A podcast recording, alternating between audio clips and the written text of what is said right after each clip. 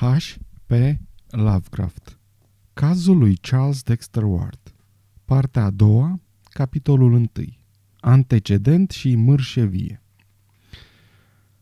Dacă ar fi să dăm crezare legendelor, zvonurilor și documentelor descoperite de Ward, Joseph Kerwin era un om enigmatic, care inspira o spaimă nedezlușită.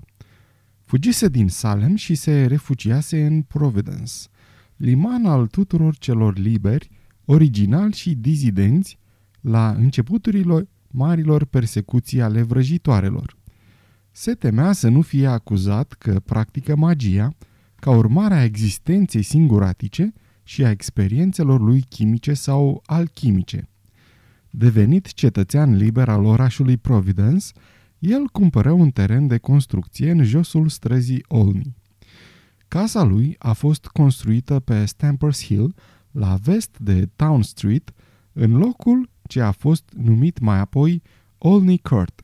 În 1761, el înlocuia această locuință cu alta, mult mai mare, ce dăinuie încă.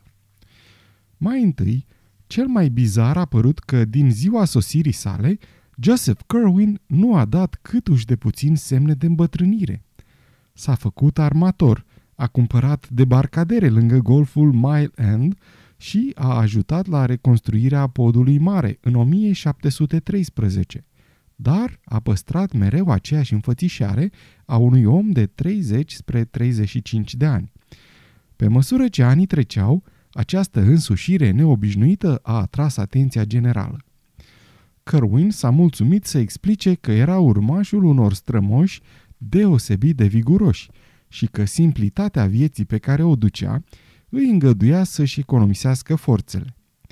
Locuitorii din Providence, neînțelegând prea bine cum se împacă noțiunea de simplitate cu drumurile inexplicabile încoace și încolo pe care le făcea negustorul și cu luminile ce ardeau toată noaptea la ferestre, căutară alte cauze bizarei tinereți și longevității sale. Cei mai mulți dintre ei socotiră că starea aceasta ieșită din comun provenea de la faptul că tot timpul mânuia substanțe chimice. Se spuneau multe despre substanțele ciudate care îi veneau cu corăbile de la Londra și din India sau pe care se ducea să le cumpere de la Newport, Boston și New York.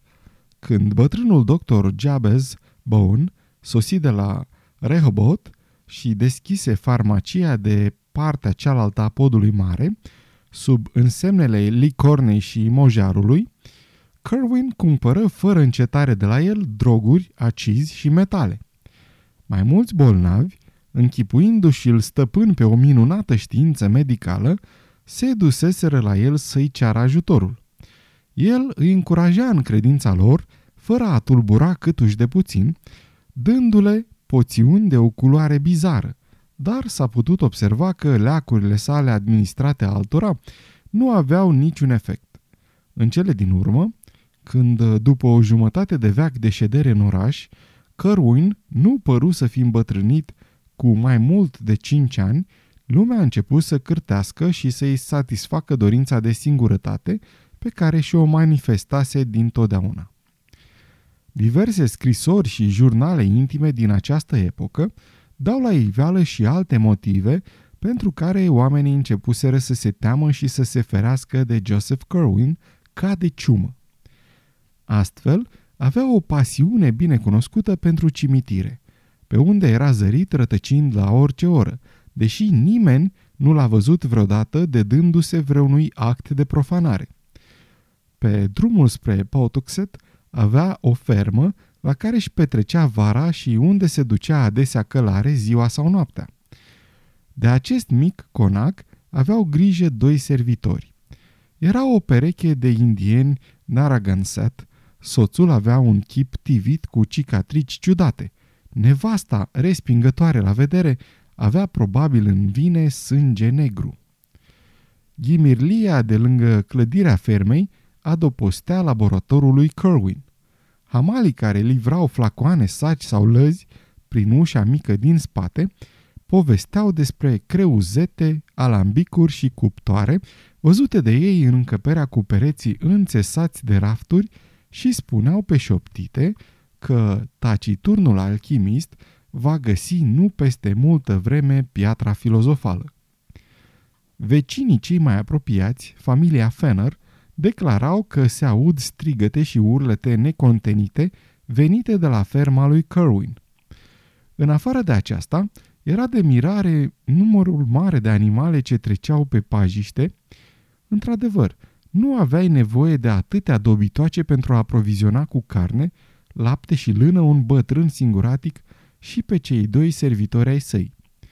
Lucru tot atât de bizar, șeptelul nu era niciodată același, căci în fiecare săptămână se cumpărau noi turme de la fermierii din Kingston.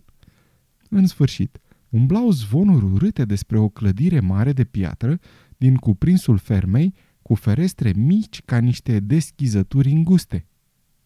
Hoinarii din piața podului mare aveau multe de zis despre casa de pe Olney Court, nu despre frumoasa locuință construită în 1761, când Curvin trebuia să fie avut 100 de ani, ci despre modesta căsuță de la început, cu mansardă, fără ferestre, cu ziduri îmbrăcate cu sită, al cărei schelet a pus să fie ars după ce a dărmat-o.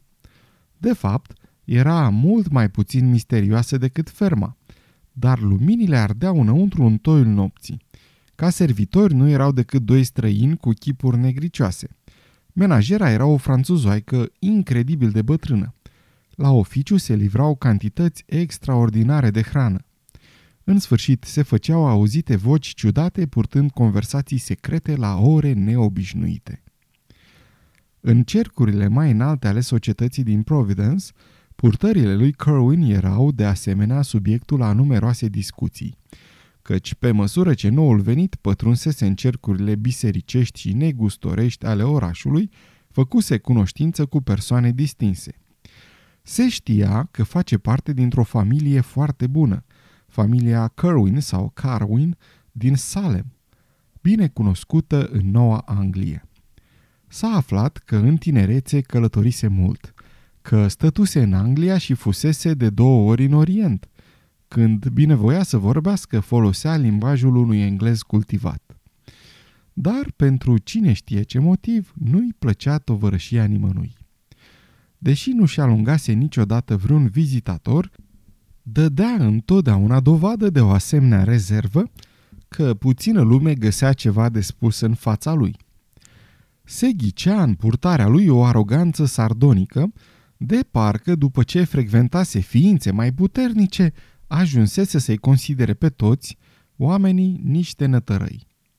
Când doctorul Checkley, unul dintre cei mai inteligenți oameni ai ținutului, a venit la Boston în 1738 pentru a prelua îndatoririle de rector la King's Church, n-a uitat să-l viziteze pe personajul despre care auzise atâtea. Dar, după foarte puțin timp, s-a retras, căci dezlușise în vorbele gazdei sale ceva sinistru. Charles Ward îi declară într-o seară tatălui său că ar plăti scump ca să afle ce-i putuse spune ecleziastului misteriosul bătrân. Din păcate, toți autorii de jurnale intime din vremea aceea povestesc despre sila doctorului Checkley de a repeta cele auzite. Omul acesta, cum se cade, fusese groaznic de răvășit de discuție și de atunci nu se mai putuse gândi niciodată la Joseph Kerwin fără să-și piardă veselia binecunoscută. Un alt om cultivat l-a evitat pe neprietenosul pusnic pentru motive mai precise.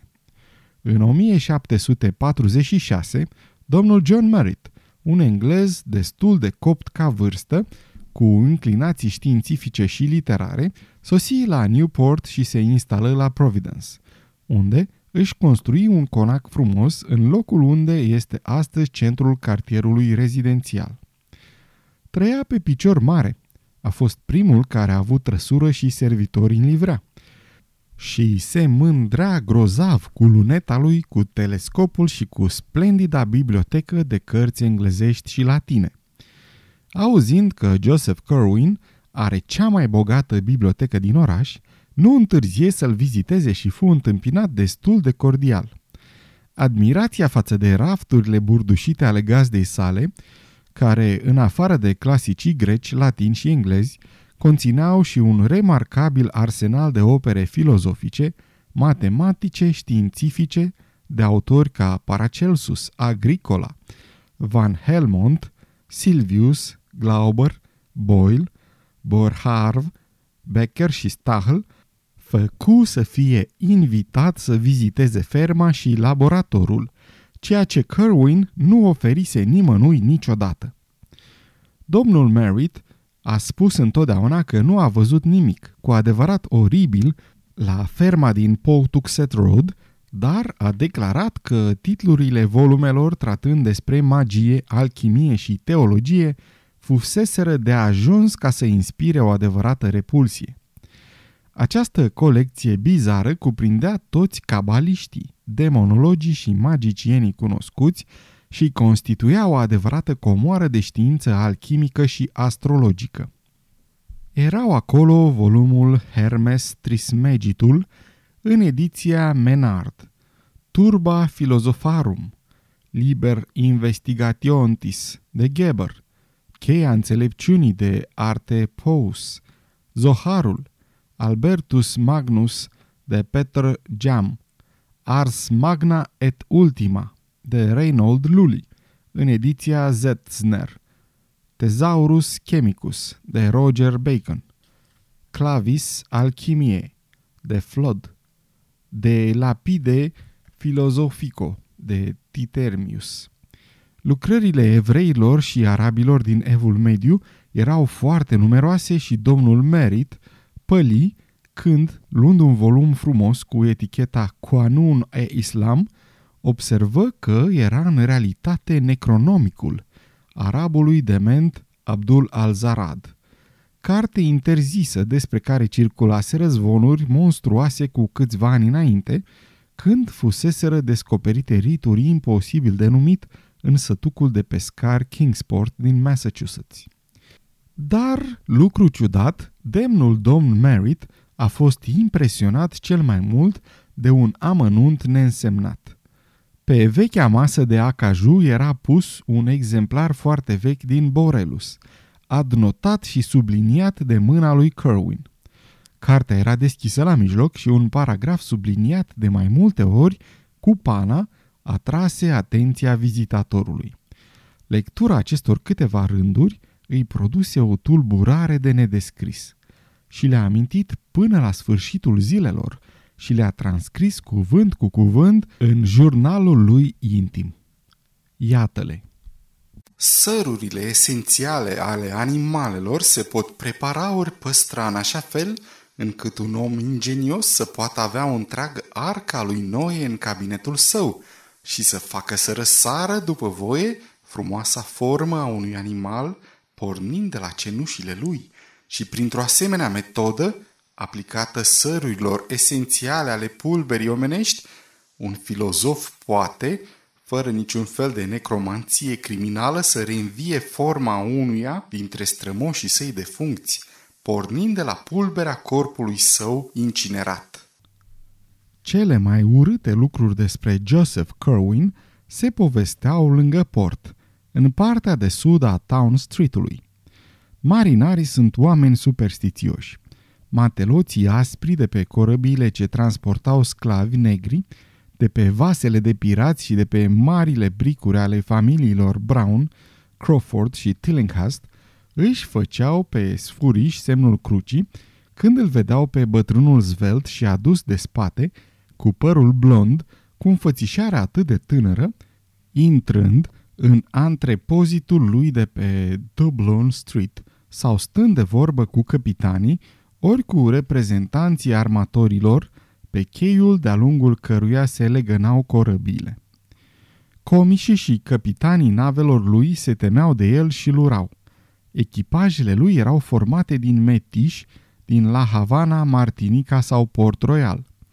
Faptul că își înlocuia foarte des marinarii constituia motivul principal al fricii inspirate de bătrân. Un echipaj cobora pe mal și unii dintre membrii săi erau însărcinați cu un comision oarecare. Când se suna adunarea, lipseau întotdeauna unul sau doi oameni.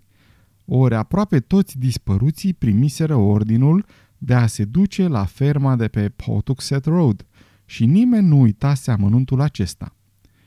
Cu trecerea vremii, Kerwin găsi din ce în ce mai greu marinari pentru corăbii. De fiecare dată dezertau câțiva dintre ei, după ce auziseră bârfele de pe cheiurile din Providence și înlocuirea lor se făcea mereu mai anevoios. În 1760, Joseph Kerwin devenise un adevărat paria, bănuit de cârdășie cu diavolii, alianță ce părea cu atât mai amenințătoare, cu cât nu putea fi nici numită, nici înțeleasă, nici dovedită. Cazul soldaților dispăruți în 1758 reuși să înfurie oamenii de-a binelea. În anul acela, în lunile martie și aprilie, două regimente regale aflate în drum spre Noua Franță au fost încartiruite la Providence, unde numărul ostașilor s-a împuținat în chip inexplicabil. S-a observat că Joseph Kerwin avea obiceiul să stea la taclale cu acești străini în tunică roșie și când dispărură mai mulți dintre ei, oamenii își aduseră aminte de ceea ce se întâmpla cu echipajele armatorului. Nimeni nu poate spune ce s-ar fi întâmplat dacă regimentele ar fi rămas acolo mai mult timp. Cu toate acestea, afacerile negustorului prosperau. Avea monopol asupra piperului negru, salpetrului și scorțișoarei și era cel mai mare importator de aramă, indigo, bumbac, lână, sare, fier, hârtie și mărfuri de tot felul. Prăvăliașii al de James Grun, cu firma Elefantul, Russell de la Vulturul de Aur, de pe cealaltă parte a podului mare sau Clark și Nightingale de la Tigaia, lângă cafeneaua nouă, se aprovizionau aproape numai de la el. În sfârșit, legăturile și contractele cu distilatorii din partea locului, cu lăptarii, cu crescătorii de cai indieni și cu fabricanții de lumânări din Newport îl situau printre primii exportatori ai coloniei. Deși era alungat din viața publică, nu-i lipsea un anumit simț civic. Când casa guvernatorului a fost distrusă de un incendiu, el a participat cu generozitate la reconstrucția ei, în 1761. În același an și-a dat obolul la reclădirea podului mare, după furtuna din octombrie. A înlocuit multe dintre cărțile distruse când a ars biblioteca municipală. În sfârșit, în ziua când unii dintre credincioși s-au despărțit de biserica în care slujea doctorul Cotton și au fondat biserica diaconului Snow, Kerwin li s-a alăturat. Zelul lui religios a scăzut după puțină vreme, dar când s-a văzut condamnat la o izolare ce îl ducea la ruină, a început din nou să cultive pietatea.